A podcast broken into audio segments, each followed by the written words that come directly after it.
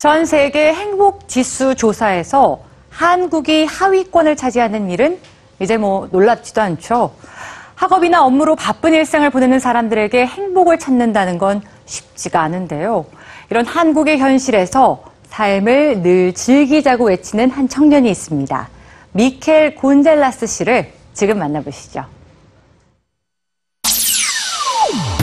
지금 한국인들은 자신의 삶을 즐기고 있을까요? 사실 모두들 약간 이상으로만 가지고 있지 현실적으로는 좀 어려운 것 같습니다. 대부분은 그렇지 않다고 생각해요. 대부분이라고 하기엔 좀 무리가 있는 것 같아요. 아니요, 많은 사람들이 즐기지 못하고 있다고. 아니요, 그, 그런 것 같지는 않던데. 사람들에게 이런 질문을 던진 이들은 소머스라는 이름의 단체. 소머스는 사람들의 행복한 삶을 돕기 위해 만들어진 모임으로 삶을 즐기자는 캠페인을 벌이고 있는데요. 그 중심에 스페인에서 온 미켈 곤잘레스 씨가 있습니다. young people said that they were not enjoying life. And we asked why. And they told us that they feel a lot- a lot of pressure to fulfill certain expectations. Our conclusion was that um, for most people in Korea, there's only one way to happiness working in a large company and getting married. That's the only way.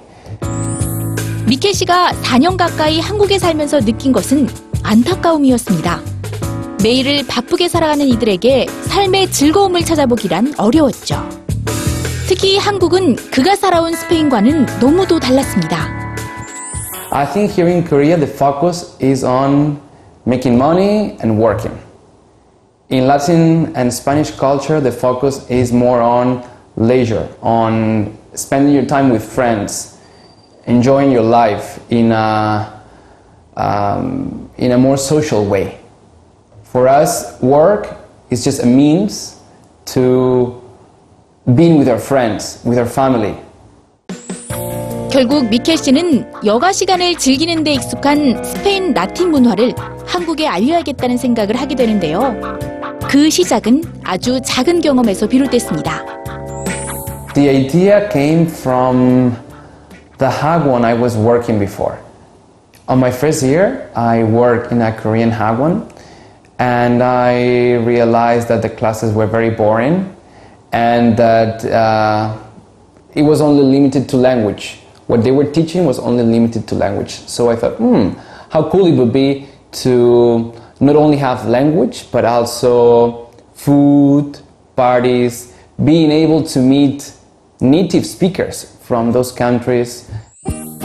그는 소머스라는 단체를 만들어 사람들에게 스페인어를 가르치기 시작했습니다. 그리고 살사, 바차타 등의 다양한 라틴 춤을 배울 수 있는 시간도 마련했는데요. 매주 스페인 음식을 비롯한 세계 음식을 즐길 수 있는 파티도 열립니다. 이곳을 찾는 사람들은 여유와 정열이 가득한 스페인 라틴 문화를 공유하면서 삶의 즐거움과 행복을 나눠간다는데요. 미켈 씨가 꿈꾸던 그대로였죠. I wanted to keep working for them because uh, it was really motivating for me. It was really fulfilling to do that for them.